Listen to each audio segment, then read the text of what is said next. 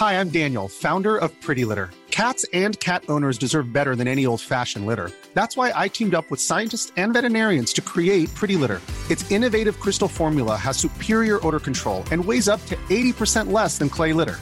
Pretty Litter even monitors health by changing colors to help detect early signs of potential illness. It's the world's smartest kitty litter. Go to prettylitter.com and use code ACAST for 20% off your first order and a free cat toy. Terms and conditions apply. See site for details. Hold up. What was that? Boring. No flavor. That was as bad as those leftovers you ate all week. Kiki Palmer here, and it's time to say hello to something fresh and guilt-free. Hello Fresh. Jazz up dinner with pecan-crusted chicken or garlic butter shrimp scampi. Now that's music to my mouth. Hello Fresh. Let's get this dinner party started. Discover all the delicious possibilities at hellofresh.com. Many of us have those stubborn pounds that seem impossible to lose, no matter how good we eat or how hard we work out. My solution is PlushCare. PlushCare is a leading telehealth provider with doctors who are there for you day and night to partner with you in your weight loss journey. They can prescribe FDA-approved weight loss medications like Wagovi and Zepbound for those who qualify.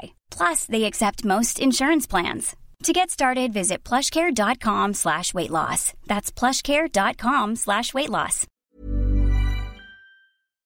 Vi är denna vecka sponsrade av HelloFresh. Japp, och det är jag väldigt glad för. Alla vet väl vid det här laget att jag är ett fan av HelloFresh. Mm. Men nu har de överträffat sig själva. Okej, eh, på vilket sätt? Alltså, hade Johanna sagt det så hade jag bara okej.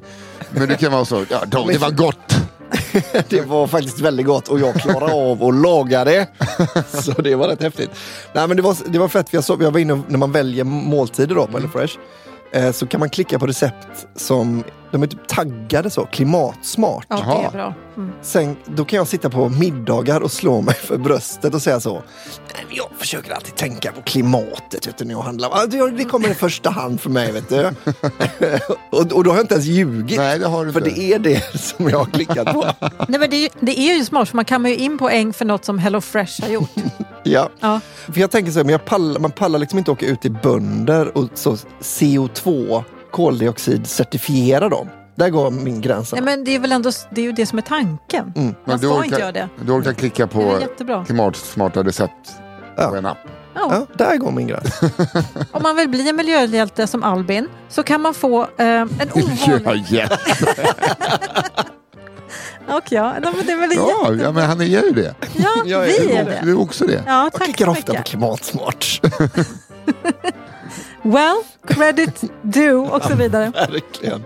Ja, men om man vill bli en miljöhjälte Mm. så kan man just nu i en så kallad flash sale få en ovanligt bra rabatt med koden FLASHKAFFE, alltså F-L-A-S-H kaffe.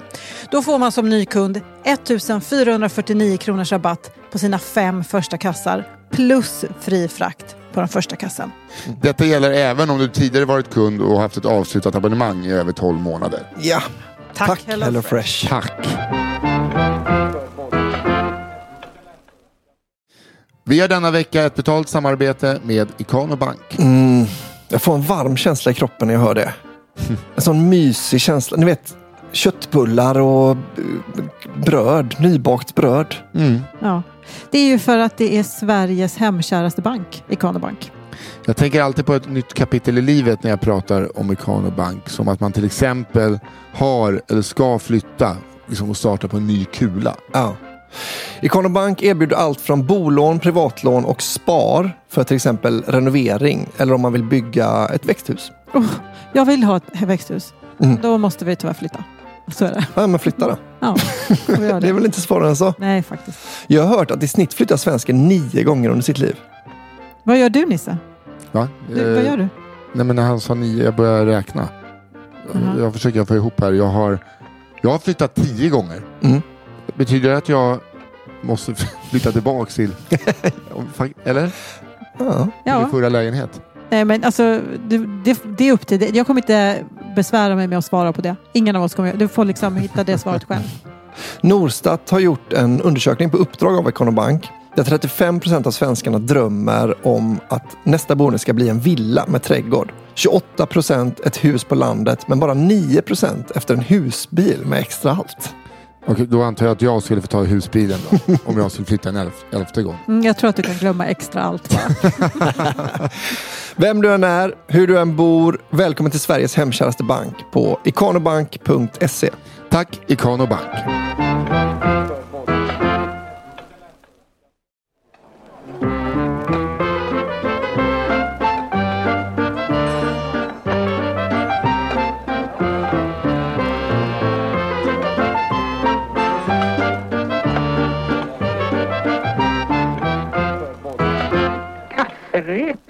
Hej och hjärtligt välkomna ska ni vara till ett nytt avsnitt av podcasten Kafferepet. Med mig Nils Henrik Louis Hallberg, tidigare Almström, Johanna Hurtig Wagrell och Albin Sårman Olsson. Hej. Det är juletid och därför har vi en lite lugnare start idag känner jag. Uh, Det var verkligt julig eh, röst. Hej och välkomna, Ja, det är Henrik. Nu så, vi är tillbaka. Jag orkar inte höra att ni bara tar om den. Nu gjorde jag tycker det var jättebra. Ja. Så när du väl börjar Det var en felfritt väldigt så... fjärde, fjärde adventsstämning. Ja, och det kommer fredag minne. Så jag tänkte, jag bjuder lyssnarna på det. Är... Sån är jag. Sån är jag. Hur mår Johanna? Du är inte med oss eh, i, hemma hos mig idag, eller vi är inte hemma hos dig heller Nej. för den delen. Jag, alltså jag har, eh, ni hör, jag är lite så här eh, raspig på rösten. Det har blivit värre under dagen. Jag har hostat och haft ont i lungorna. Det är inte Oj. ett bra tecken. Nej, Jag har beställt hem ett test. okej. Mm. Men eh, den nya Johanna vi känner, vi trodde hon sket i det. Ja, hon var ju så Ja. tuff och inte trodde på sjukdomar längre. Men nummer, nummer ett så har läget i samhället ändrats. Det får man vara med på. Fan, du har fått tillrättavisning av någon. Säg inte sådär Johanna, Nej. det är inte bra för business. Nej. Nej men vad skönt. eh, Alltså verkligen inte. Jag tycker, men nej, alltså, jag, det- jag brinner lite för den här frågan. ja, det spelar väl roll om det är en stor smittspridning i landet och vi har bestämt att nej, men nu är vi tillbaka till restriktioner versus nu ser vi det som en vanlig förkylning, gå tillbaka till jobbet din jävel. Du tycker det är en skillnad på, Ja, du tycker det är skillnad på om en kille nyser någonstans i, i världen eller om det står mongoler och skickar in liksom, pestsmittade kroppar över en stadsmur. Du tycker det är skillnad Johanna? Mongoler, vad fan kom det? Jag har inte hört, det var världens Jag första känner inte att jag sång. vill vara med på den här i- icke-PK. Det är väl inte Han- han- Det är historia. Ja, det är historia. Det är den världens första sån, eh, vad heter det, chemical warfare. Ja, och skickade in eh, pestsmittade Ja. stadsmurarna. Ja. Ja, jag förstår det. Men det, det, var, men det, var, det råkade vara mongoler den här gången. Det, Det var ju tur att det inte var bengaler för då hade vi slutat ett skämt av Berad Ruspe. Ja, det var väldigt, väldigt Men bra. Johanna, det är skönt Ja. för mig att du är nykter idag. För när du blir lite full, då känns det som att du regelrätt hatar mig. vad skämtar du? Du, nej men, fan, då kommer de rätta känslorna fram. Jag, jag, känner, mig, jag känner ett hat. Nej, Men menar du att, att Johanna var spetsig det? senaste cigarr? Ja. Senaste cigarrummet var jag lite, lite slirig. Ja, det var lite spetsiga. Det var så här, eh, Ja. man, man känner på Robin Hoods Robin Hoods pil, udd, och tänker man så här, oj är det en sked? Så spetsig var du. Ja. Och du sa det, senast vi var fulla ihop, då blev det lite ledsen. Då var det lite, då var jag till nedlagt Nu tar du i, jag minns det tydligt. Jag, jag sa att det var typ, ty, typiskt för det, så fort vi är fulla så, um, eller så fort jag är full så eh, säger jag något som du, blir, eh, som du blir arg på mig för. Är så, här, så fort vi är fulla så slår jag dig. Nej, jag skojar. Men jag var väl inte så elak? Vad sa jag som var så elak? ingen, nej men du är men det var inte elakt, det var blicken. Det var blicken, det var blicken av Ja, förakt. den, kan, den kan jag inte ta ansvar för. Men jag så ena... här, Jag ber om ursäkt. Jag så känner jag så här, det där, är- ja, ja, det får väl vara så. Mm. Man, vi är arbetskamrater. Jag känner inget hat mot dig när jag är full. Det är bara när jag är nykter som jag hatar dig. Men det är också... Det beror lite på vilket, ö, vilket av ögonen av Johannas ögon man tittar på när hon dricker också. Ja. Ena ser ju mycket argare ut. Det ser nästan ut som att du är för, för arg då. Men det andra ser ju Ja. väldigt snällt. Två öl och det ser ut som att Ja. du har långt gången borrelia. Ja. Nej, men mitt ena öga lägger ner. Alltså om jag är trött och eller bara lite full så är det ena ögat som bara okej, då var det dags för mig att checka ut. så, Men du känns som att du borde vara riktigt jävla trött och du och eh, din make var två Mm. nätter i New York. ja. Mm. Jag är, nej, men jag är det. Gud ja. Men, eh, men det var också det var fantastiskt. Då välkomnar vi aningslösa influencers till lyssnarskaran. Ja. ja. Eh, men, Ah. men, men, men, men. Ja, för er som eh, undrar. Ja, jag, jag kör det här lite snabbt. Det är inte en Mm. pladderpodd. Ni är stjärnorna, ni som lyssnar är stjärnorna i kafferepet. Ni skickar in historier från ert liv, saker ni har hört, sägner, rykten. Om någon gammal jöns som bara sprang ut och kletade bajs på olika hönor i grannområdet.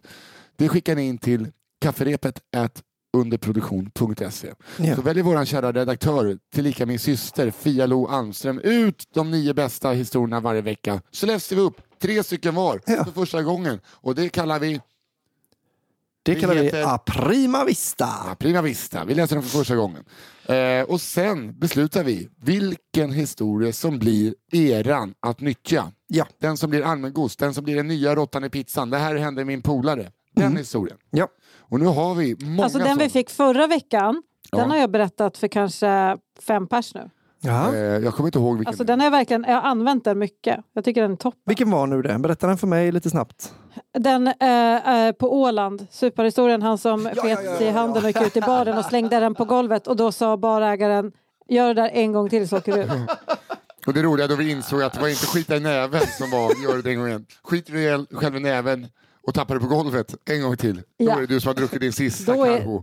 Ja. Det är så jävla... Det är så, ju mer Otrolig intrikat. historia. Ja, den är faktiskt helt Ja. Kort, magisk. snärtig, svängig. Men det, de kan vara långa. De kan vara långa. Vi har ju fått historier som, bara man, som lämnar en med frågor och, Mm. och eh, bara så här, vad, är, är någonting värt något? Ja. Ja. Ja, som men- historien om Ja. fönstret på husgaveln. Ja. Den berörde mig. Ja, mig med. Alltså, långa kan vinna lika väl. Ja. Det är ingen tävling så, utan det är mer vilken som är check att ha i bagaget. Det är bättre att skicka Exakt. in, eh, ut, det, ni behöver inte tvivla, utan sen sitter de där, Mm. poddens egen Dr. Mengele och väljer ut vad som Ja, det är kanske lite grova referenser idag. Du har rätt Johanna, både jag och Nisse. Jag har mina Jag slutade andas lite. lemlästade mongoler över... Ja, ja, men hatar ni historia så Nej, jag, jag tycker den ska upprepas. Eh, och eh, så här, jag kan klämma in också, jag nämnde att Johanna var bitsk, spetsig och full senast. Men va, och det hörde inte jag i förra avsnittet, Nej. Nej. för att det var i vår systerpodd som heter Cigarrummet. Eh, där vi bjuder in kända svenska eh, och andra lite mer okända humorister som får berätta om sitt liv och sina upplevelser. Robin Berglund som var med i decembers avsnitt måste ändå vara en av Sveriges absolut bästa poddare. Ja, Alltså, otroligt. Så eh, man, eh, man känner för honom och man eh, ty- älskar honom. Han Ja. är fantastisk. Han är rolig och sympatisk. Ja. Otrolig kombination. Eh, vill ni bli pre- prenumeranter av Cigarrummet så gå in på underproduktion.se, knappa in på Cigarrummet så kostar det 29 kronor i månaden så får ni ett avsnitt i månaden och alla de här gratis avsnitten också då. Exakt. Och det finns det säkert 10 avsnitt där snart. eh, jag ska fråga bara, tycker ni att jag ska svara på kritik som har nått mig angående podden eller ska vi bara köra på som vanligt? Jag tycker du ska ta upp det så kan jag bli förbannad. Ja. Ja, det var en kille, han, han är, hör av sig ganska ofta och tackar för podden. Så det här är liksom Ja. ingen han tycker den är bra då. Men så var det nu senast så sa han, ja, en grej bara, ni har börjat prata, ni börjar avbryta historierna extremt mycket. Ja, Eh, kan och eh, det var om. bättre, det gjorde ni också i början väldigt mycket. Det var Ja. bättre däremellan. Jag tycker att det lite är så här att vi har ingen uttalad, vi har inga uttalade antal minuter vi avbryter. Utan det är mer att man tror att man har något kul att säga så säger man det. Så jag tror inte att... det Alltså, har jag- avbrutits mer. Ja, det har det, men jag tycker också att det har varit roliga avbrytningar. Alltså, det är lite synd om vi skulle lägga band på oss själva och Nej, missa men, något. men som jag ibland säger ifrån, nu får ni vara tysta. Ja. Så får man göra. Ja. jag fortsätta den här historien. Så kan det ju man absolut Och jag göra, tror men att det går lite, det är lite dagsform. Ibland kanske vi avbryter mer och ibland kanske vi avbryter mindre. mindre. Eh, Jag, jag känner mig personligt påhoppad. Ja. och jag vill bara säga att eh, jag kommer gå på varje känsla idag. jag får bara. Ja, absolut. Ja. Ja, men jag tror också det är Ja, bättre Men, eh, för det, kan, det kan väl vara bra att tänka på att eh, det är inte alla som lyssnar på mig bara. Nej men eh, Albin är riktigt bra. Jag är sämst på att avbryta tror jag. För att ibland börjar jag tänka på andra saker. Mm, du Jag brukar blir säga ibland dålig på att lyssna ibland bara. Det är också. Ibland förstår jag inte punchlinen. Eh, eller vad jag själv har läst. Ehm, ja, men eh, eh, vi med kommer... det sagt, Ja, eh, Albin eh, kan du börja för att eh, Johanna vill nog avbryta lite här. ja okej. ja, jag känner mig sugen på det. Då kommer första historien då för eh, den här kvällen. Det blev fel. Jag är en tjej på 26 år som bor i den största staden i Sverige. Men nu ska jag börja läsa historien. Du, du, du, du. Ja, jag förstod. Ja, jag skojar. Eh, Jag är en tjej på, på 26 år som bor i den största staden i Sverige. Även den drygaste, men på ett sätt den absolut bästa. Här har hon hela Sverige. Vilken jävla vilken genistart på en historia tycker jag. Eh, Denna Det var händelse... inte mig. Inte? Dryga. Vissa sätt även den absolut har bästa. skickat in här. Ni är dryga. Denna händelse jag ska berätta för er om utspelar sig på min 22-årsdag. Jag och alla mina vänner var ute och firade mig. Vi var, du var ute och firade dig själv. Vi var ute och käkade, gick på en liten barrunda och blev ja, ganska berusade. Till slut hamnade vi på en jazzklubb. Det är en fantastisk stämning där. Jag dricker rödvin och dansar till funkjazz med diverse 40-åringar och lever mitt bästa liv. Någon stund senare så känner jag och mina vänner att fan, ska vi inte festa till det lite extra ikväll? Vi alla håller med att det är exakt det vi ska göra. Så vi bestämmer oss för att köpa på oss lite discopulver. Det var ju ändå min födelsedag. Åh, för fan. Om det är Farsa-glitter eller om det är sånt jävla skare från Bogotá. jag tror det är... Det är, det är bankat, kokain. bankat ladd. Jag fick uppdraget att skriva till killen som vi vet säljer den produkten vi är ute efter. Jag skriver att vi är hungriga konsumenter som är redo att spendera massa pengar. Han svarar med att han kommer komma med en bil och ställa sig lite längre ner på gatan som klubben ligger på. Han berättar att hans bil är röd. Min vän som träffat honom förut berättar att han är från Turkiet. Jag tror hon säger det är någon turk, men visst. Så mitt uppdrag var att hitta en turk i en röd bil lite längre ner på gatan. Jag går ut från klubben och ser att det står en röd bil framför klubben, fast på andra sidan. Så jag börjar gå dit och ja, där sitter en kille som ser ut att vara från Turkiet. Det är han, tänker jag självsäkert. Så jag går runt till passagerarsidan av bilen, öppnar bildörren och hoppar in i framsätet. Jag säger Tja, är det bra eller? Här har du pengarna för kokainet. Tack för att du kunde komma så fort. Och ger över pengarna. Han kollar på mig med en lustig blick och lite what the fuck i blicken. Han säger då, eh, jag vet inte vem du är och jag ska absolut inte sälja kokain till dig. Jag får panik och får i samma sekund ett sms från langaren som jag trodde att jag satt i bilen med, att han skulle komma om fem minuter. Direkt efter jag har läst det så tar killen i framsätet fram en polisbricka Nej! och berättar att han arbetar som polis och att han nu kommer att ringa dit en till polisbil som ska ta mig till stationen för att ge pissprov. Jag börjar nästan skratta. Detta kan ju inte vara sant. Och ja, två minuter senare kommer det poliser i uniform som skjutsar mig till stationen. Tar min telefon och ja, försöker ta fast den riktiga langaren. Vilket jag fick reda på senare att de fick. Fan vilken ångest! Så nu har jag inte bara spenderat min födelsedag hos polisen utan även satt en kille i fängelse som bara skulle göra sitt jobb.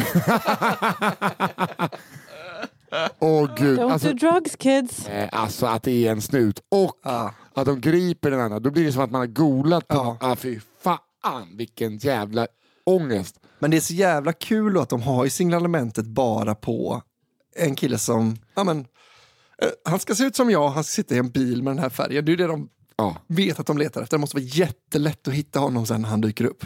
De ser, ah, här kommer en kille, en annan mörkhårig kille i röd bil. Jaså?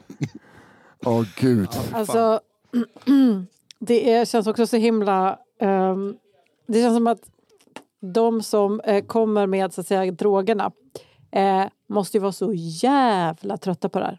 Alltså, de är så trötta på så här, fulla människor som vill ha droger. För de vet, åh, hon hoppar in i fel bil och Också att man till ser när de hoppar in Alltså, i- hos, hos sivsnuten. Ah, nej. Helvete! Det där var min cue att köpa en snyggt, eller blå här- bil. Vad heter, Ramlar ut på gatan och säkert skrikit massa skämt. "Äh, Nu ska vi köpa! Men tyst! Är, Sköter snyggt. De måste heter det weed etiquette? Eller heter det, alltså du vet som man, att man så Wet, skick, weed och etikett, alltså som vett och etikett. Ja, alltså, men jag har bara hört någon som, alltså, man, så här, man skickar alltid, man, det är aldrig så att man, rök, ja, man sitter runt ett bord. Liksom. Att det finns etikettsregler med. Ja, men alltså, eh, det var när man, eh, jag rökte väl gräs i min, när jag var yngre. Mm. Jag blev som Frank Zappa, jag blev bara paranoid och bajsnödig. Mm. Jag hade något. Skrev jag, jag, Bobby jag, hittade, jag hittade ölen istället. Ja.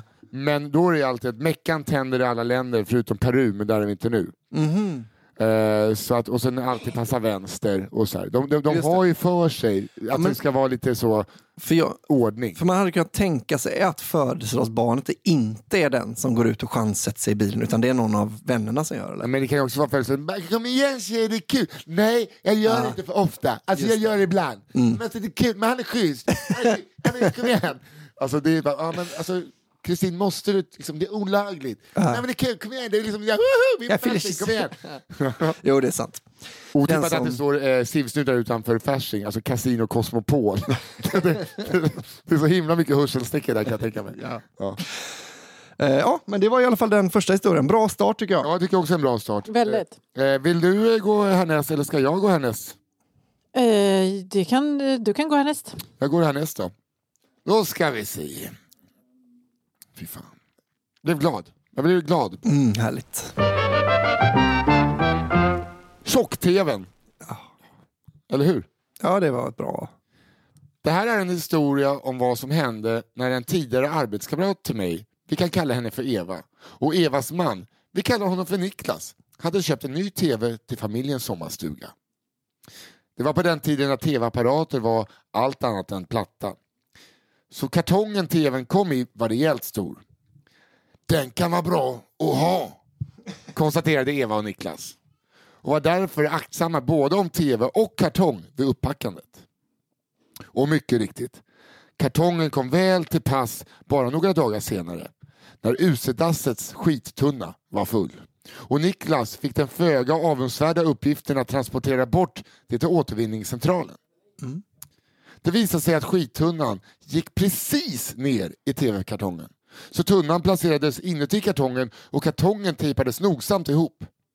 Eftersom kartongen var stabil och väl försluten lyftes den upp på, to- eh, på takräcket och surrades fast inför bortforslingen. Takräcket Ja, det är så jävla de. dumt. Det är så dumt att ha liksom 80 liter bajs på taket.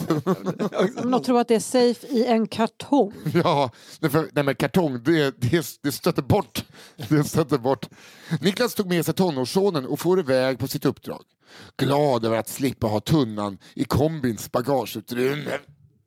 Det har man väl inte? Ja, men jag hade nog valt det före taket. Jo, men man kan väl hyra ett släp? Jo, det är... Ja. Men de skiter säkert så mycket. De behöver göra det här i flera, dagar, flera gånger i veckan. De behöver... På väg till återvinningscentralen passar Niklas på att tanka och ta en snabbfika med sonen i mackens kaffehörna. När de kom ut igen från macken och satt sig i bilen var det dock bara för Niklas att köra tillbaka till sommarstugan igen. För medan Niklas och hans son varit inne och fikat hade någon stulit den nya TVn från takräcket.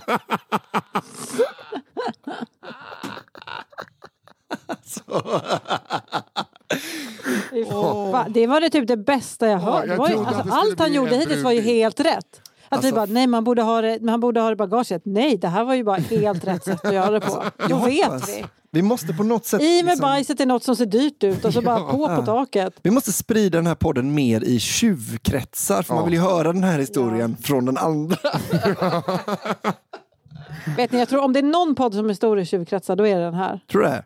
Alltså man, man hoppas nästan att han bara så, han, han har bråttom, han kom på det på vägen till sin syrras för 40-års... Ja, jag har fan inte köpt någon present och där står en tv. Han bara slår in den.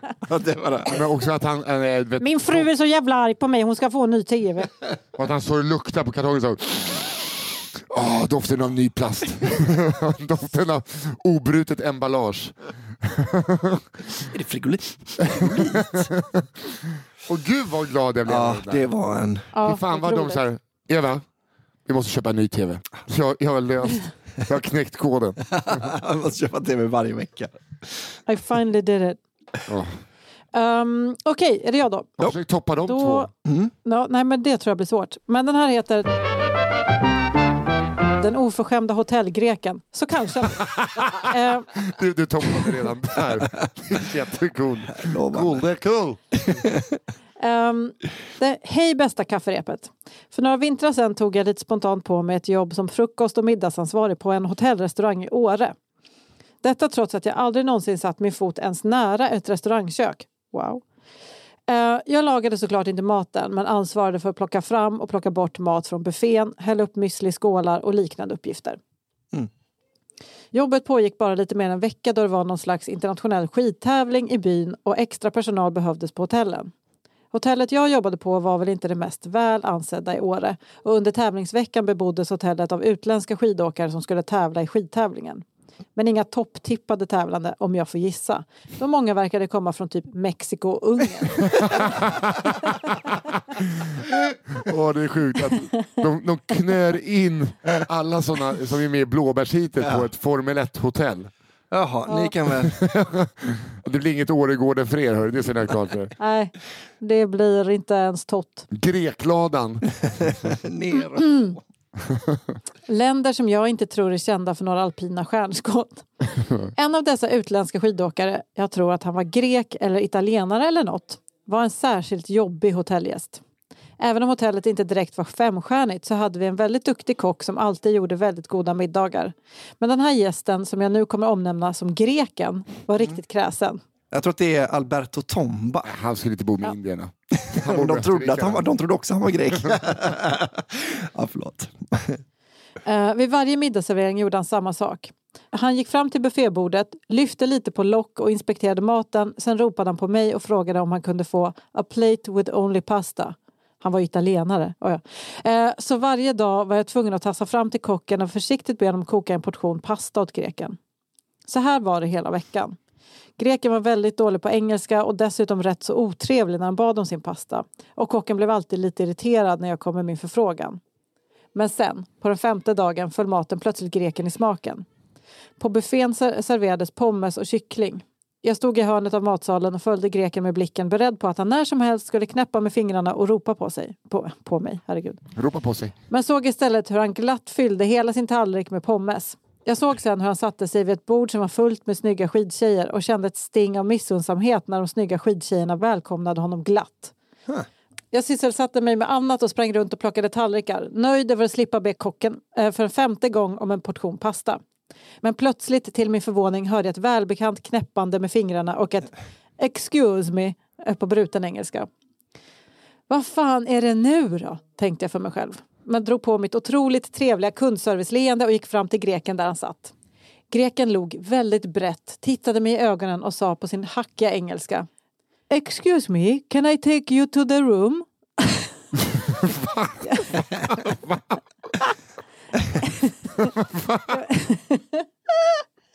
Okej. Eh, jag blev... Alltså din dialekt och den frågeställningen är perfekt. Jag blev helt ställd av frågan och tänkte att jag måste ha hört fel. Så jag ber honom upprepa. Än en gång svarar han lugnt. Can I take you to the room? jag som är totalt socialt okapabel vet inte vad jag ska svara så jag ber honom upprepa en tredje gång. Då tittar han på mig som att jag är dum och pekar på mig samtidigt som han högljutt upprepar. Can I take you to the room? Min hjärna får här kortslutning. Eftersom jag bara är 20 år gammal och på ett jobb jag är helt ny på så är jag väldigt osäker och ständigt överdrivet trevlig mot mina gäster. Men det här var bara för ohövligt. Av någon anledning säger min hjärna åt mig att lösa det här lite citat käckt. Så jag sätter ena handen på höften, drar på mig ett lurigt leende och svarar Haha, I'm sorry but I am not on the menu.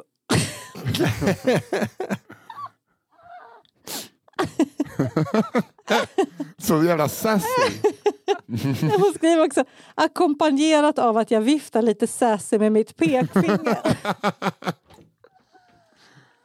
Åh nej, jag vill dö. Äh, greken tittar bara på mig. De snygga skidtjejerna börjar fnissa. Greken får något väldigt förvirrat i blicken och skakar på huvudet. No, eh, no, no. Can I take you to the room? Samtidigt som han säger detta så pekar han ännu en gång men jag inser nu att han inte pekar på mig utan snett bakom mig. Och jag inser att jag kan ha misstolkat hans extremt dåliga och sluddriga engelska. Han pekar på buffén bakom mig och den stora skålen med pommes frites. Han har frågat om han får ta med sig pommes upp på rummet.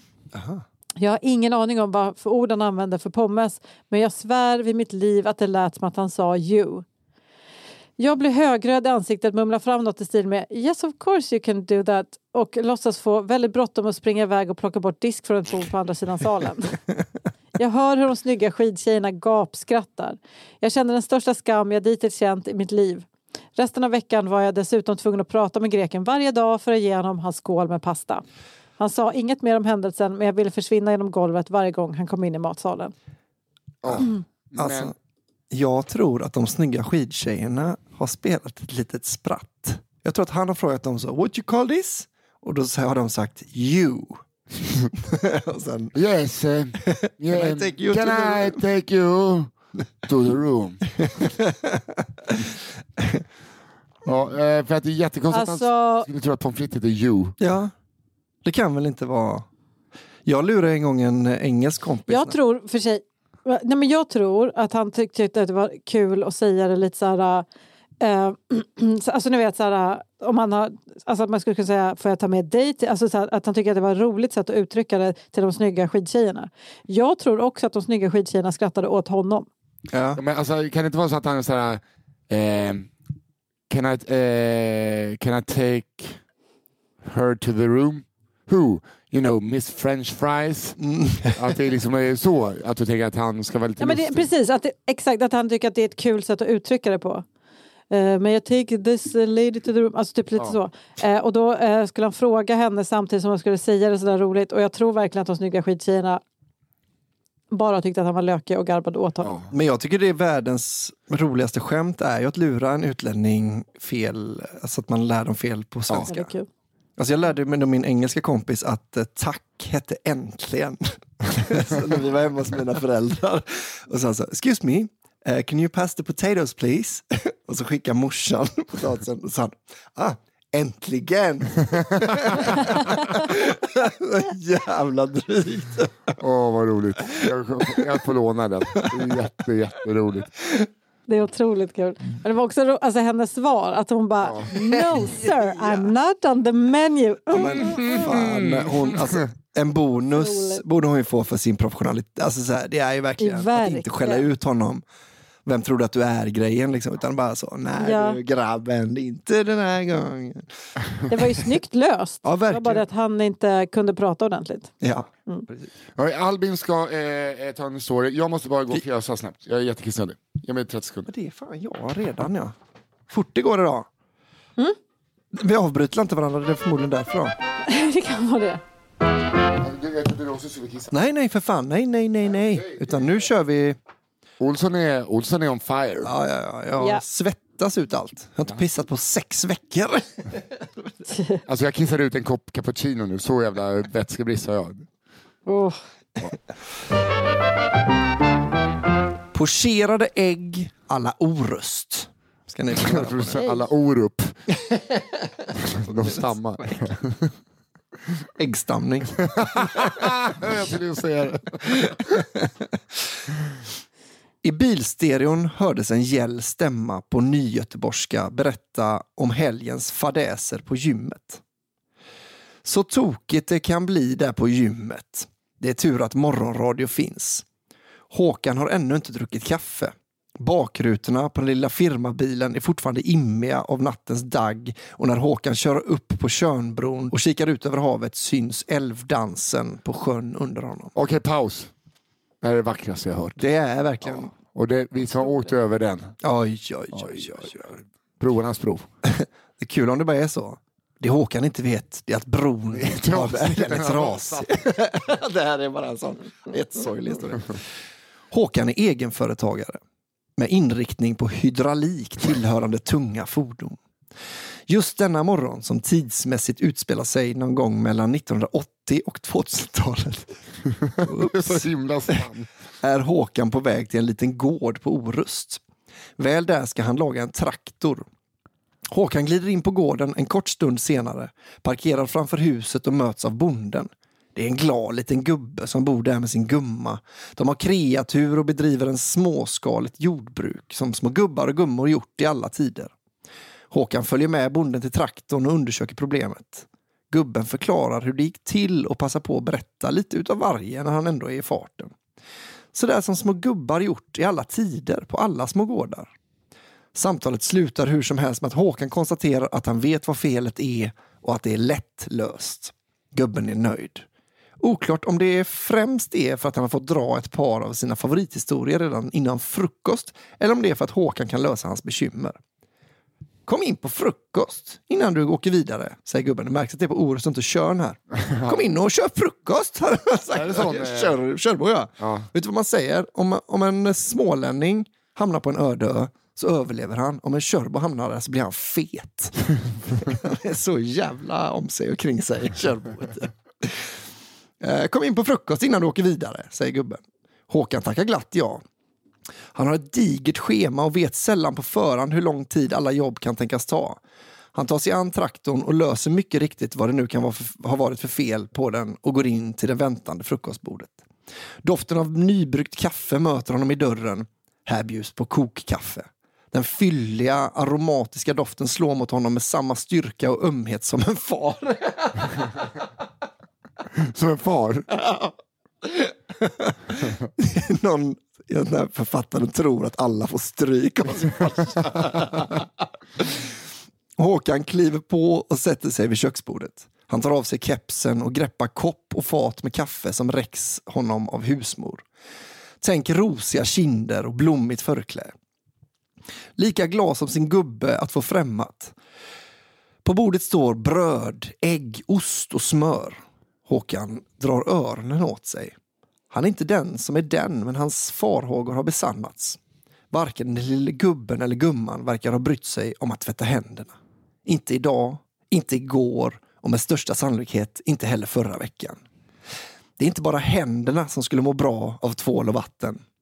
Det är två små lortiga troll som bjudit in Håkan på frukost. Golv, bord, duk och porslin är inte heller rent. Det vill säga, det är direkt skitigt. På osten syns svarta fingeravtryck. Likaså på smörkniven och på mjölkpaketet. Nej, panik. Håkan bestämmer sig för att nöja sig med kaffe. Kaffet är gott och kokat. Gubben ser Håkans blyghet inför buffén och tar själv för sig av ett skalat kokt ägg som ligger i en skål och säger glatt Se så, ta dig ett ägg. De är nygommade. Det tar Håkan ett par sekunder, vilket känns som en evighet, att inse vad han just blivit erbjuden. Den lilla gubben och gumman var heller inte förtjusta i svarta fingeravtryck på äggen. Lösningen var att gumman stoppade in dem i munnen och lät dem åka ett varv innan de hamnade i skålen. Så mycket smidigare än att tvätta labbarna. Om Håkan alls åt av frukosten den dagen förtäljer inte historien. Tack och förlåt. De är Men nygommade! De är nygommade! Så jävla... Det var ju ett exempel på en sån historia som tog er på en resa. Verkligen. Ja, gud ja. Jag var Så, verkligen alltså, hon där. suger Hade av. panik. Hon suger av de lortiga äggen Ja. innan. Det är som min syster sög, av, sög bort chokladen på trillingnötter när jag hade ett år utan godis. Så jag fick äta de tre små hasselnötter. jag hade bara kunnat köpa hasselnötter. Fan. det är lite äckligt. Ja, men det är ju det är också liksom, vem är, vem är den roligaste karaktären av de två barnen? Jag kan, inte, jag kan suga bort chokladen. Liksom. Ja, jag gärna det. Att det är liksom, båda är lika konstiga ju. Ja, det är Ja, konstigt. fan. Ja, vilken härlig... Ja, det är otroligt, eh, väldigt välskriven måste jag säga. Vad säger Ja, du? Verkligen. Ja, verkligen. Mycket mysigt. Men också panik. Alltså jag har fortfarande så jag sitter och tänker så här, hur hade jag... För man hade först tänkt, "Äh, jag kan dricka kaffet. Sen efter ett tag hade man bara, nej tack, inte det heller. Och så hade man bara, "Ej, måste jag hitta på, men gud jag måste någonstans. Vad, hur, hur tar jag mig ur det här liksom? För de är så snälla. Alltså, jag, Snälla, gulliga, jag har varit med om den här situationen ändå, inte många, men ett, ett flet, liksom tiotalet gånger. Men inte Mm. med punchline. Alltså det här hade ju en punchline, men jag tror många som har liksom varit, jobbat hos äldre människor på landsbygden har ju varit med om så. Att de liksom svabbar runt lite kaffe, liksom i Ja, ja, det är bara att Vi- ställa fram. Vi har ju en kollega som berättar om en annan kollega till oss Mm. som bjuder på frukost och då är det så här. Ja. Och det serveras gärna typ ål och saker som inte mår bra av Ja, men ligger. ja, rea utet. Uh, nej, fy fan. Vilken, jag, jag tycker att det här är en mysig start eh, på alla historier. Verkligen. Här kommer min andra då. Ett riktigt bra jazz-solo. Intressant. Verkligen intressant. Instruktion. Alf Tonys repliker får gärna läsas med dialekt från typ gnällbältet. Om någon av poddarna känner sig bekväm med det. Mm, en liten uh, Okej. kammarspel. Hur pratar man där då? Så här. Ja, jättebra. Ja, Är det bra. Örebro. Storyn. Och det här är helt otroligt. Ja, det här är som en- det är en, ett manus. Mm. Storyn. Jag har tyvärr inget att säga om Italien, Pelle, som det berättades om i ett tidigare avsnitt. Italien... Ja, det är läraren! Det är läraren som åkte moppe till Italien. Okej, jag har tyvärr inget att säga om Italien-Pelle som det berättades om i ett tidigare avsnitt. Förutom att han låter som en fantastisk karaktär att träffa på. Men berättelsen om hans bravader fick mig att tänka på en musiklärare jag själv råkat ut för i högstadiet. Eller gitarrlärare, för att vara mer precis. Eller sologitarrist, som han själv hade uttryckt det. Hur denne virtuos hamnat på just vår deppiga högstadieskola med en stackars mobbad musikklass vet jag inte. Men en dag stod han där utanför musiksalen och släppte in oss till lektion. Vi kan kalla honom för Alf Tony. för det var ungefär så hans riktiga namn lät. Helt melodiöst låter det som Alf Tony. Han hette säkert Anthony men hade Ja, lite ledsen. ja, snyggt Johanna. En av de första grejerna vi lade märke till med Alf Tony, förutom hans vågiga hår, tajta läderbrallor, genomskinliga skjortor och gitarrhandskar. Ja, han lirade med något som liknade cykelhandskar på händerna. Det, alltså, det de eh, la märke till, förutom det, det var hans fasta toaletttider. Mhm. Precis utanför musiksalen fanns en korridor med ett par toaletter.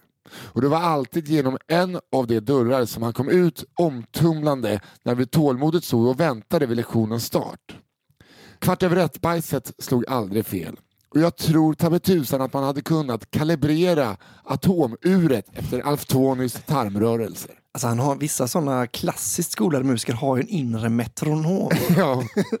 det kan vara fallet här. På den tiden skrattade vi ganska mycket åt toabesöken. Idag kan jag både förstå och respektera honom för dem.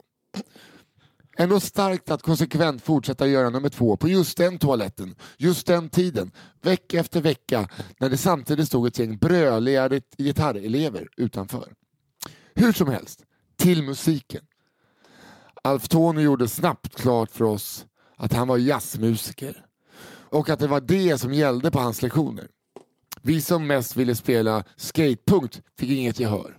Det var jazzstandard efter jazzstandard på repertoaren. Och repertoaren, den var satt. Det var inte heller så att vi direkt fick lära oss någonting på hans lektioner. Alf Tony inledde nämligen varje pass med att säga förlåt, beordra.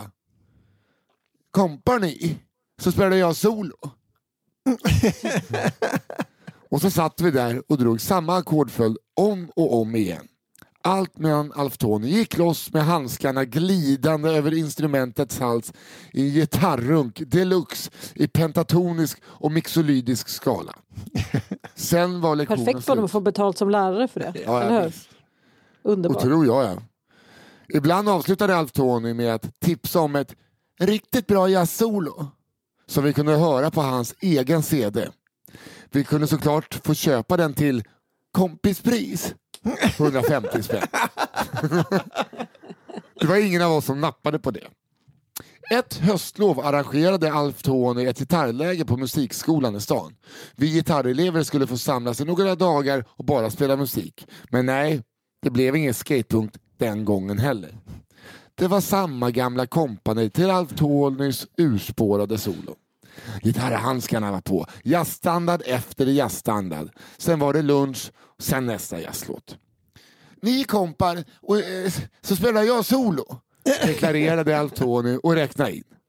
Det vågiga håret guppade frenetiskt fram och tillbaka där han vaggade som i trans till sina egna solon.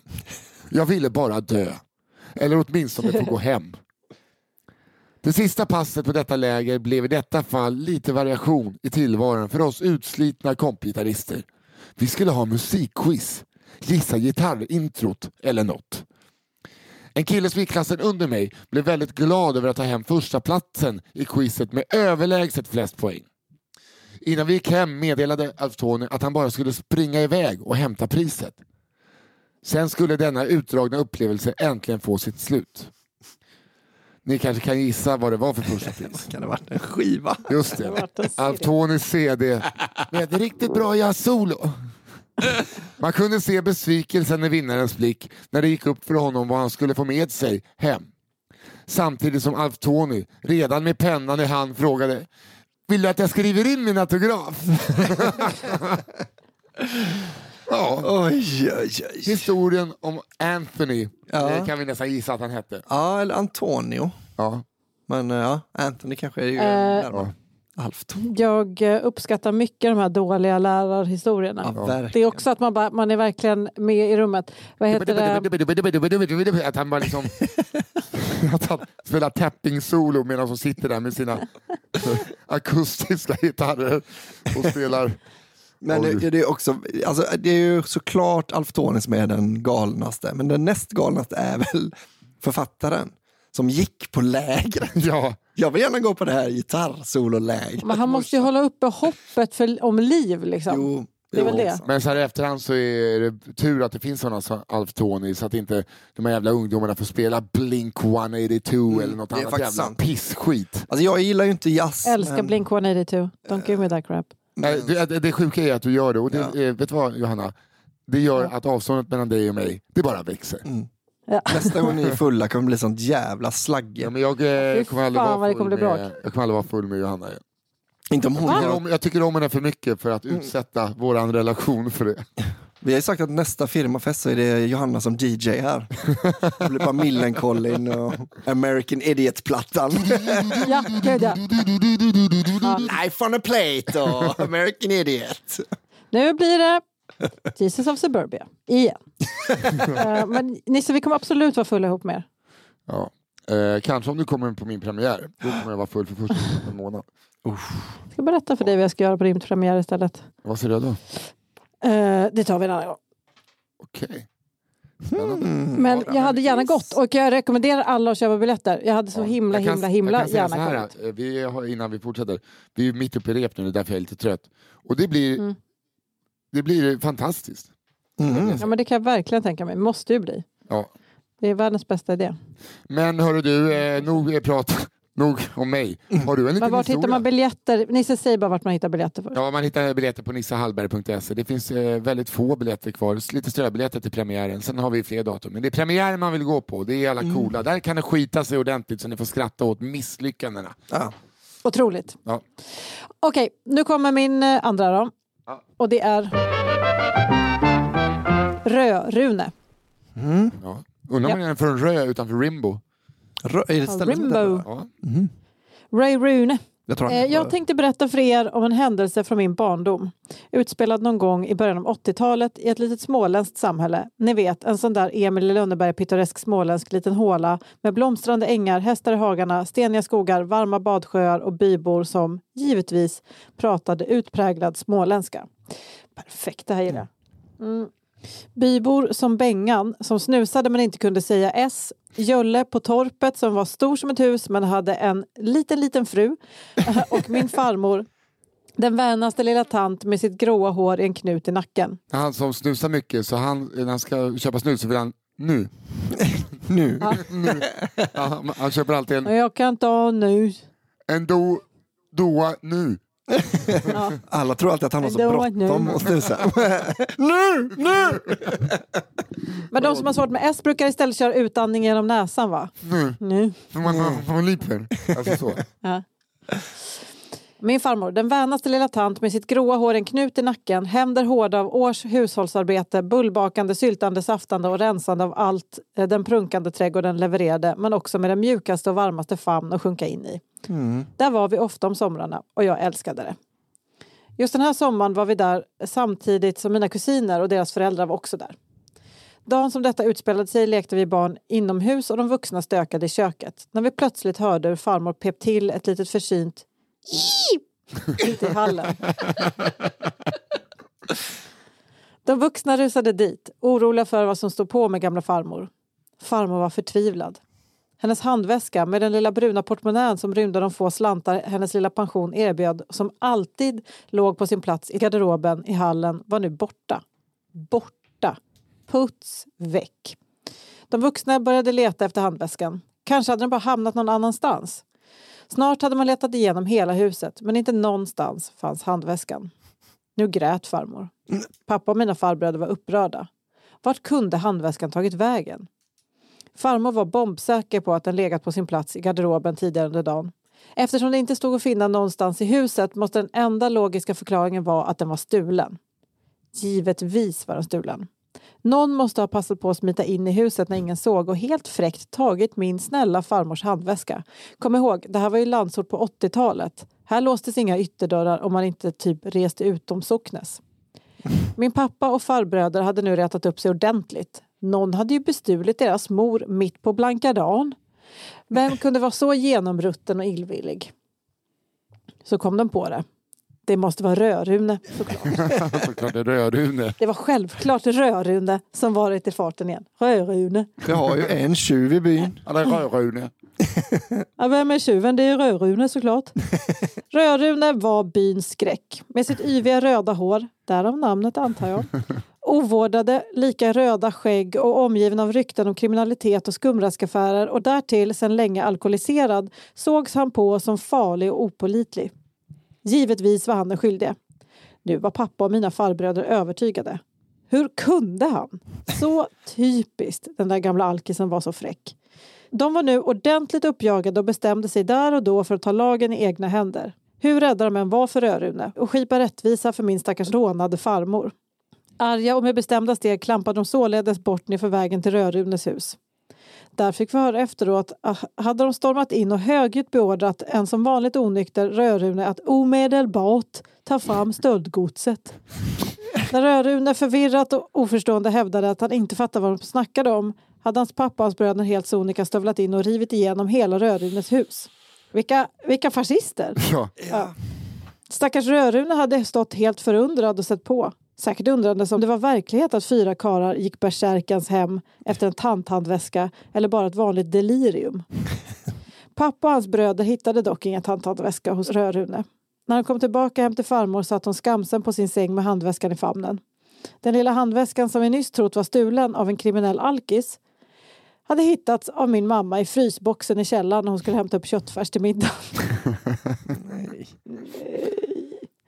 Det visade sig att farmor inte alls var något brottsoffer utan bara i början av en demens.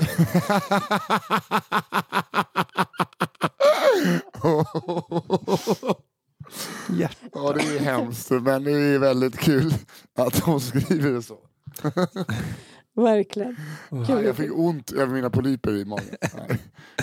Istället blev den stackars Rödrune brottsoffer i denna historia som fortfarande får min pappa att skämmas över hur hans fördomar tog över sans och vett en gång på 80-talet i en håla någonstans i Småland. Fy fan. PS. Tyvärr blev det inte bättre sen för varken farmor eller Rödrune. Den ena tynade bort på demensboende och den andra råkade under ett rus fjutta eld på sitt hus och brann inne. RIP farmor och RIP Rödrune. Två hjärtan. Ja, typiskt. Eh, kunde man lämnat ut det hemska? Vilken, Vad vad ja, hemskt blev en att eh, Rune också blev dement. Ja, jag vill bara be om ursäkt för det här vi gjorde under på 80-talet. Eh, vadå för något? Han har glömt. Han har fan glömt.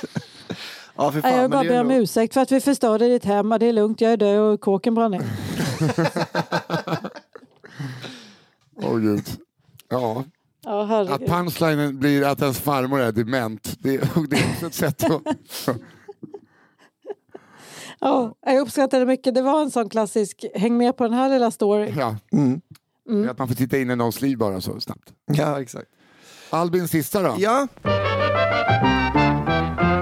En kunglig entré.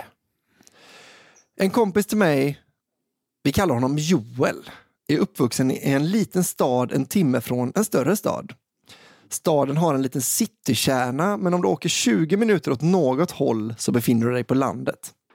De barn som bodde lite utanför staden gick låg och mellanstadiet ute på landet, men när det var dags för högstadiet fick man alltså ta skolbussen in till city för att gå på den stora högstadieskolan. Så var det där jag växte upp i Kalmar också, så Exakt där så känner här jag har jag detta var spännande. Att börja högstadiet i den lilla staden betydde alltså nya kompisar från närliggande landsort.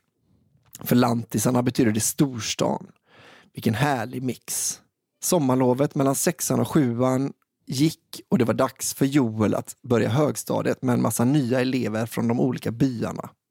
En av de nya kompisarna var en kille vi kan kalla Rasmus.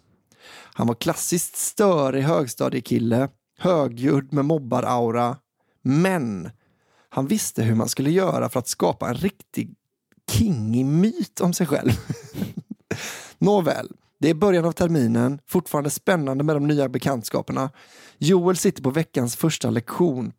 Det är engelska på schemat, alla är där. Ja, alla utom Rasmus. Samtidigt som lektionen drar igång stannar Rasmus buss på busstationen. Det är en promenad på cirka 10 minuter till skolan. På vägen till plugget går han förbi en ICA-butik. Rasmus smiter in på affären. Han har en plan. Väl där inne snor han, enligt honom själv, folköl, snus och cigg innan han beger sig till skolan. Nu har det gått fem... Kingen! ja, verkligen. Har väl jag det. Nu har det gått 15 minuter in på lektionen och Rasmus gör entré på engelskan. Han dundrar in genom dörren och tittar sig runt. Läraren ber honom sätta sig längst bak och det gör han med glädje. Lektionen fortgår med elever som läser högt på knagglig engelska. Då, längst bak, är det dags för kingen att visa vad han kan. Så Rasmus knäcker en bärs, trycker upp en snus, tänder en cigg och säger högt En sak vet jag. Fuck my ass, knulla mig i arslet.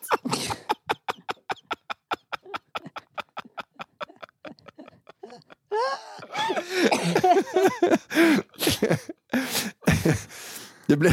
Otroligt. En sak vet jag. Fuck my ass, knulla mig i arslet.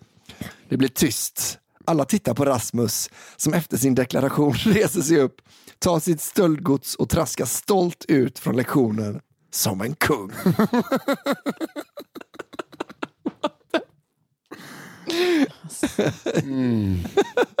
Jag kan säga så här, jag är extra glad åt den här historien. För jag vet vem det är som satt bredvid. Ah, är det sant? Ja, det här har verkligen hänt Satt på riktigt. bredvid Rasmus? Eller som, Jag vet, jag vet, det är en vän till mig som, som har varit alltså som är Joel då? Ja. Oh, wow. Otroligt. Och gud, när jag insåg att det var den, och då bara började jag mysa för jag vet att ni har inte hört. En sak vet jag, fuck my ass, knulla med arslet. Vänta, jag tänkte be dig, kan man få höra på vilken dialekt det här, uh, den här engelskan? Det är eh, ja, lite norr om Stockholm. ja, ja, ja. Men vet jag också då vem, eh, jävla kinget att sno en lång burk. men vet jag också då vem Joel är? Ja, det vet jag. Ja, ja, ja. Du vet vem Joel är. Så att det är så skönt när man vet. För jag hade inte trott på den här historien. Nej. Om inte, så därför känner jag att jag måste understryka att säga att det här har verkligen hänt. Här, jag, jag skulle tro på den, för min kompis, eh, eh, hennes, när den började tyska, så sa läraren, eh, ni kanske har sett någon tysk film någon gång? Och då säger en kille i hennes klass, eh, ja, jag tror den hette Die kleine Arschloch eller någonting. eh, det blev också väldigt pinsamt tills läraren sa Ja, det betyder de små rövhålen, så det, det kanske inte bara... Mm. Så där Det här har blev inte pinsamt, det här blev en kille som pissade revir. Ja. Ja, nej, men det, här, det, här, det här låter ju som en sån jävla king. Han stod ju liksom med rektorn i ett sånt armlås och gnuggade huvudet. Sen, Det är så att man tänker så, läraren står och skriver någonting på svarta tavlan och så hör hon Titt vänder sig om, snus upp, cigg tänds. En sak vet jag. Fuck my ass, arslet. Fuck my ass. Arslet. Och så går han. Ja, fy fan vilken jävla king. Ja, ja den var otrolig. Här kommer min sista. Lill-Bertil. Låt mig berätta om en målare från staden som ibland kallas för ostkustens pärla. Han kallades Lill-Bertil och det finns säkert över hundra sjuka grejer han har gjort. Men här har jag valt ut mina favoriter. För, eh, vad, vad kallar vi, vilken stad kallar vi ostkustens pärla? Ingen jävla- Oskarshamn, Ja, det måste det vara. va? kanske? Jag vet inte, det är ju Ja. väldigt fint där. Västervik. Västervik var det jag tänkte på fan med. Västervik Jag det tänkte, säkert. ja, Vi kan väl börja med det minst galna bara för att sätta tonen för vilken skamlös person Lill-Bertil var. Gärna. När han skulle tapetsera om hos hyresgäster hos det kommunala bostadsbolaget så fanns det en perm där hyresgästerna fick välja vilka tapeter de ville ha. I den så hade Lill-Bertil skurit ut alla tapeter med mönsterpassning eftersom han tyckte att det var för jobbigt att sätta upp tapeter med mönster. Jaha, han hade tagit ut dem ur pärmen. Här har vi gul, vit, röd, blå. Varsågod. När hyresgästerna i ett område var missnöjda med hans arbete och hans allmänna beteende så skickade han helt enkelt in dagens ros till tidningen där han hyllade sig själv och hälsade från hyresgästerna. Var det en kick? Ändå snyggt, det får man säga. När han kom hem efter jobbet på eftermiddagarna så hade hans fru alltid ställt upp garageporten så att han slapp kliva ur bilen och göra det själv. När hon en gång inte hade gjort detta så körde han helt enkelt rakt in i porten och förstörde både bil och garageport. Åh herregud! Åh, Lill-Bertil. Men nu till det galnaste han någonsin gjort. När han var och renoverade i en lägenhet där kunden var på jobbet under dagarna blev han en dag sugen på att ta ett bad och klädde helt enkelt av sig arbetskläderna och tog ett bad i kundens badkar. Oturligt nog för Lill-Bertil så kom kunden hem när Lill-Bertil låg i badet och blev självklart förbannad. Hon kliver in i badrummet och får syn på en naken Lill-Bertil i sitt badkar och utbrister Vad i helvete håller du på med? Lill-Bertils respons är det kallaste och mest skamlösa jag någonsin hört talas om. Han tar upp kundens tandborste och räcker fram den till kunden och säger Ska du stå där och kolla eller ska du hjälpa till att tvätta mig på ryggen? Gud Vilket, vad obehagligt. vad i helvete? Nej men jag hade blivit livrädd. Men vad ställd man hade blivit. Va, vad, Ja. va, va, vad sa... Det är psykopat. Han är psykopat. Ja, ja. livsfarligt. Han var ju charmig när han körde in genom carporten. Det tyckte jag var lite gulligt. Ja, Ja. hon har glömt öppna. ja. Får väl jag öppna den då? Och sen kommer han använda det emot sin fru. Ja, vi har ju ingen bil längre och ingen carport heller. För att det var någon som glömde öppna den. Mm. Så, men nu går den inte att öppna längre. Kärringjävel. Ja, herregud. Ja, det var, det var Lill-Bertil det. Kort och koncist. Herregud, jag eh, tror vi ska rädda hans fru. Ja. Låter det som. Jag tror att hon kan vara Fy död. fan vad obehagligt. Åh gud. Men jag är mycket, jag är mycket road. Okej, eh, ska jag köra sista här nu innan min röst lägger ner fullständigt? Ja, jag hör att du börjar tappa. Ja, det börjar ta slut. Okej. Den heter miljonhästincidenten. Miljonhäst. Häst. Ja. Mhm. Hirst. Hirst. Jag är uppvuxen i en liten, liten ort på landet precis bredvid en gård med travhästar och tillhörande verksamhet. Vår granne var vid tillfället en 45-årig man med barn i mina yngre syskons ålder. Han hade en guldgruva till häst som säsong efter säsong drog in miljonbelopp. Men hästen hade börjat bli till åren kommen och det var grevens tid att avla på henne för att fortsätta dra in storkovan på hennes otroliga gener. Detta skulle ske genom inseminering av väl utvalda pengahingstsperma. Och kalaset kostade 10 000 kronor. Sagt och gjort, miljonhästen blev på smällen. När det var dags för förlossning kommer fölet ut utan puls. Nedslående givetvis, eh, framförallt eftersom travverksamheten hade börjat gå allt sämre på snabb tid. Med stjärnskottet, gravid och så vidare. Vår granne gav dock inte upp hoppet. Han gjorde ett nytt försök. Denna gång kostade insemineringen 20 000 kronor. Fölet kommer ut dödfött. I allt mer stress över att ha misslyckats att avla på en av Sveriges absolut mest lukrativa travhästar. Förlåt, jag vill bara pausa och säga, nu förstår ni hur jag kände när jag fick missfall. Eh, men du är väl verkligen inte en av Sveriges mest lukrativa? Nej. jag, tycker, jag tycker jämförelsen, den håller. Eller jag menar, så här kände Johan. I allt mer stress över att ha misslyckats att avla på en av Sveriges absolut mest lukrativa travhästar. Det är kul att han bara, nej, nej, kosta vad det kostar vill, jag måste, jag måste göra det igen. Ja. Exakt.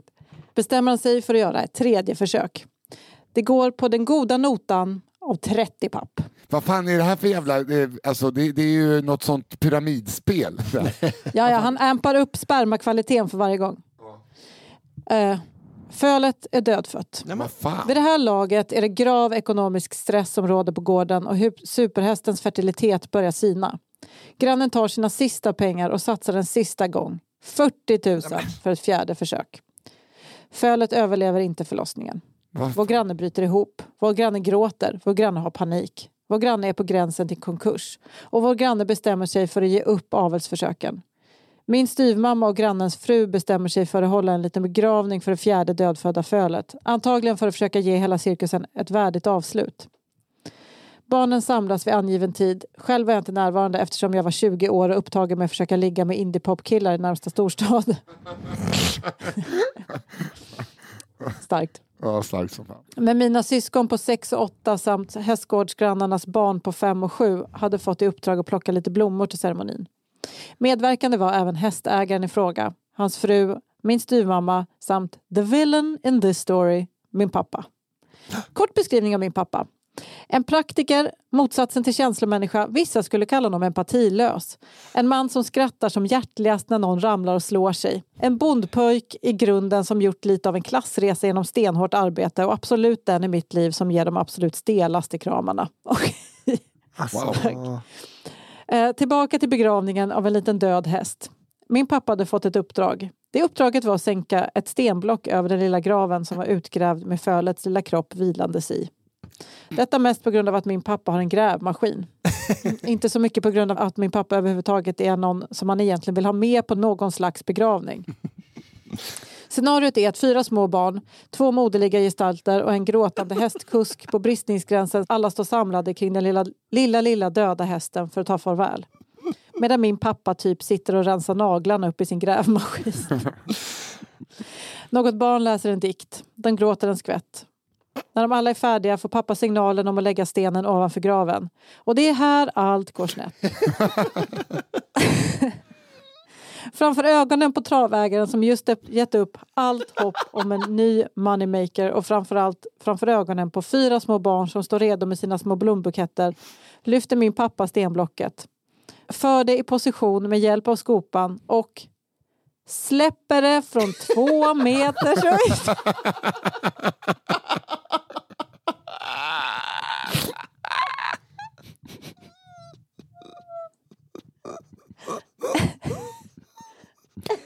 Sådär ja. Det döda fölet som ligger i en grop, inte särskilt djupt gräv, någon decimeter under markyta, blir totalt krossad av det tunga stenblocket. av det tunga stenblocket.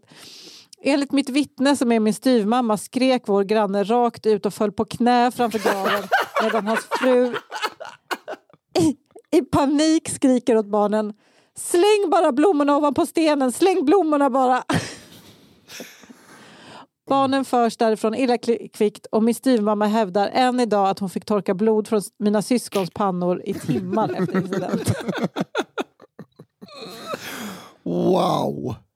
Och man vet att pappa när han släppte den så var det så här, ja då tar vi lunch. Ja, Det han bara. Åh, vad trodde du skulle hända när jag släpper ett stenblock på en häst? Jag tror, det sprutar jag tror också att han tänkte att alla skulle bli imponerade av hans eh, grävmaskins chip. Tror Liksom. Att han bara, Rätt i. kolla på det här. Jag kan bara, härifrån vet jag precis. Liksom. Gud. Wow! Ja men eh, Mhm. så himla hemskt när det bara det kommer en massa döda föl. Alltså jag tänkte först när de sa boven i den här historien. ja, jag trodde att han hade liksom- gjort någonting. Ja, han hade liksom matat hästen Jag, med jag, jag, jag, alltså, jag är glad att lyssnare och Johanna slapp se blicken Albin fick. Ja. Den här... Nej. Hopp, nej, men alltså, det var ju som att du så här, hoppas det var han som dödade. Damien. Damien. Men det var mer för att det så här, då är det ju då är det ju liksom mm, extremt brottsligt. Alltså, Ja, då, hade då är det någon som har golat ner sig. Då kan jag gå ut och ta reda på vem detta är såklart. Ja, ja, fan. Nej, fy fan. Wow. Oh, wow. Ja, han, eh, han gjorde hästfärs, kan man säga. Ja, Åh fy fan vad kul. Ja, det här... eh, hästfölsfärs. Vilket, jag vill lite annorlunda avsnitt. Jag uppskattade det här väldigt mycket. Det, här avsnittet. Mm. det var väldigt med. välskrivna historier. Otroligt. Ja, ska du börja Ja. Albin? Vad läser du? Eh, Jag läste Det blev fel. Eh, Det var ju då en tjej som skulle köpa kokain av vilken mörkhårig kille som helst i en Ja, röd bil. Lite lätt så generaliserat. ja. Eh, Sen var det pocherade ägg alla Orust. Det var så att man gommade äggen innan. Nygommade ägg. Och då en kunglig entré. Mm. Eh, Det är ju den här eh, Fuck my ass, knulla med arslet. Också helt jävla otrolig. Jag hade ju tjock-tvn, de som såg in. Just det. Vilket avsnitt alltså. ja. Sen Ja, fy hade fan. Alltså det är bara bangers. ett riktigt bra, eh, ett riktigt bra jazz-solo om eh, gitarrläraren Alf Tony. Och sist men inte minst hade jag Lill-Bertil. Just det. Jag kommer inte Bad, ihåg. Jag kommer eh, faktiskt inte ihåg. badan eller? Nej, vänta. Vad fan? Jo, han som badade och skulle tvätta sig på Ja just det, Lill-Bertil, hans sista eh, värv var att han eh, badade hos kunden och skrubbade ryggen med Läskigaste mannen i Västervik. Exakt. Johanna? Ja, jag hade den oförskämda hotellgreken. Ja. I'm not on the menu. uh, Rödrune om ett uh, fascistiskt övergrepp på den små- Där, småländska. där alltså, Och begynnande eh, demens. var demens så att två personer dog. Ja. Ja. Ja. Eh, och sen hade jag också miljonhästincidenter. Och den pappan Välfärds. är ju en, eh, det är ju en filmroll. Den Ja. Alltså, det är Ja. en otrolig Ja. karaktär. 100 procent. Eh, ja, det är ju lite väl många att välja från egentligen. Jag, Ja, jag känner så Ja. här. Eh, den jag nominerar då från mina som är bäst att återberätta, det är ju tjock-tv. Eh, Mm. ja, ja, Ja. verkligen. Otroligt. Kanske då en kunglig entré. Den här tyckte jag hade något alldeles extra. En kunglig entré, alltså den här eh, knäcker en Ja. bärs. Ja, den, är ju, den är ju verkligen fuck med knullemarsle. Eh, det, det är också punchigt. Men alltså jag kommer ju, oavsett vad ni bestämmer nu, jag kommer liksom aldrig lyssna på er eh, om detta. Jag kommer, ju, jag kommer ju berätta den här historien med hästen som att den är min, oavsett om den vinner eller inte. Den är ju, Ja. den är helt fantastisk. Alltså, den, Den är som gjord bra för dig mitt också, liv. Ja, precis, det Ja. är verkligen... Det hade kunnat varit ute eh, i Lycke. Ja, lätt. Och det hade kunnat varit Det hade din lätt kunnat det vara din pappa, din pappa som sätter sig. Ja, den tycker jag är, ja den är, får ju min röst eh, i alla fall. Mm. Johanna, vad känner du? Men jag vill också slå, slå ett slag för hon som outade sin eh, dealer. Men, Ja, den var men jag tror nog ändå att jag håller med. Albin, Alltså, är det... jag, jag kan åka på hästen. Jag älskade hästhistorien. alltså verkligen älskar jag. Och jag kan inte rösta på den som jag vet en vän har skickat in. Det är, det är, liksom, det är partiskt. Mm. Alltså den Jag, var... ber, jag berättar ju den historien eh, säkert 20 gånger om året ändå. Ja, just det. Du behöver inte den. Ja. Jag behöver inte den. Den är Men sen, vi där. hade en till också som var så jävla bra som ni sa. Vilken var, jo, jo, jo, just det. Hans med eh, Todas. Alltså, alla de här är så otroligt ja, otroligt. lätta att att berätta vidare om man vill berätta vidare. Den är så jävla feel good att någon stal hans skit. Jaha, då åker vi hem. Ja. Då åker vi för, förbi tunnaffären och köper en ny. Nej, men alltså, grejen är, man, eh, det är med bra storytelling så kan eh, nog gemene man eh, dra av hästhistorien. Mm, det tror jag med. Ja. Eh, men vad, Ska vi det- köra alltså, häst, du- hästhistorien? Men eh, om inte du vill någon annan? Eh, nej, men jag, kan gå, jag, kan, jag kan verkligen gå ombord med den. Men jag kommer eh, berätta vidare eh, de tre andra också. Ja, alltså det, det kanske är ett sånt, men eh, den man liksom med våran välsignelse då kan berätta vidare. Ja. Vi kan ju liksom inte Ja. kontrollera om folk berättar Nej. eh, bajstunnehistorien. för någon. Nej. Men eh, Men det är på, de tre är på pallen i alla fall. Men Ja. vi måste ha en vinnare och hästen ja, ja. blev det. Jag, bara att se eh, Albins genuina skratt, det får mig att... Bara, ja. Ja, Alltså, ibland när man ser Albin Olsson riktigt glad över en historia, då har man en vinnare. Det kan vara historia nummer ett, Vetelängdshanteln, Men- första avsnittet. Det är klart. Vilken jävla resa det. Om det är någon som har en Eh, historia, då, vart, ska man, vart ska man skicka den? Skicka den till eh, kafferepet at underproduktion.se Mm. så kommer eh, den komma till vår redaktör Fia Lo Almström. Eh, och skicka in, hon ber alltid om nya. Eh, kommer eh, Fia ta emot den och sen spelar vi in och skickar till Daniel Aldermark på One Touch Edit som är vår eminenta klippare Och och, tänk- jingelmakare. Tänk på det nu, jag vet att det kommer ett avsnitt på självaste eh, julaftna. Ja. Men Mm. tänk på det nu då att eh, när ni träffar släkt och vänner, va? hjälp någon gammal eh, faster och ladda ner en, en poddapp Och, Ja. så, ja, och sprid ordet. Ja, visst. Prenumerera Det tycker jag. bara på våran podd och så inte det blir massa annat Alex och Siggesson skit va? Nej. Nu är det bara det här, det här som är podd då för en hel generation. Vi vi vet, lösa ju att det, vi vet ju att, eh, här vet vi att det kryddas historier. Ja, Eh, det är inte som med Alex och Sigge, att de, det bara kryddas och det inte nämns. precis. Exakt. Här, eh, här berättar vi det och vi är stolta över det. Ja, här ljugs det. Ja, det gör det. Och här är det också med en tjej. Just det, vi har med en tjej eh, också. Ja, men Hon är så- ibland också Beter sig feminist. som en eh, man när hon är full. Det vill säga ett jävla I did not rape you Nisse, okej? Vad heter det? Nej men hörni, Inte alla tack män. för den här veckan. Trevlig helg. Ja. Ja, Trevlig kul helg. Johanna och välkommen hem. Tack. Hej då! Hej då!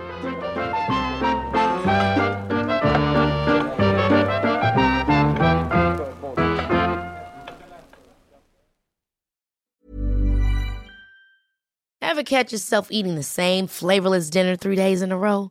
Dreaming of something better? Well, HelloFresh is your guilt-free dream come true, baby. It's me, Kiki Palmer. Let's wake up those taste buds with hot, juicy pecan-crusted chicken or garlic butter shrimp scampi. Mm. Hello Fresh. Stop dreaming of all the delicious possibilities and dig in at HelloFresh.com. Let's get this dinner party started. Even when we're on a budget, we still deserve nice things. Quince is a place to scoop up stunning high-end goods for 50 to 80% less than similar brands. They have buttery soft cashmere sweaters starting at $50, luxurious Italian leather bags, and so much more. Plus, Quince only works with factories that use safe, ethical, and responsible manufacturing. Get the high-end goods you'll love without the high price tag with Quince. Go to quince.com slash style for free shipping and 365-day returns. When you make decisions for your company, you look for the no-brainers. If you have a lot of mailing to do, stamps.com is the ultimate no-brainer. Use the stamps.com mobile app to mail everything you need to keep your business running with up to 89% off USPS and UPS. Make the same no-brainer decision as over 1 million other businesses with stamps.com. Use code PROGRAM for a special offer. That's stamps.com, code PROGRAM.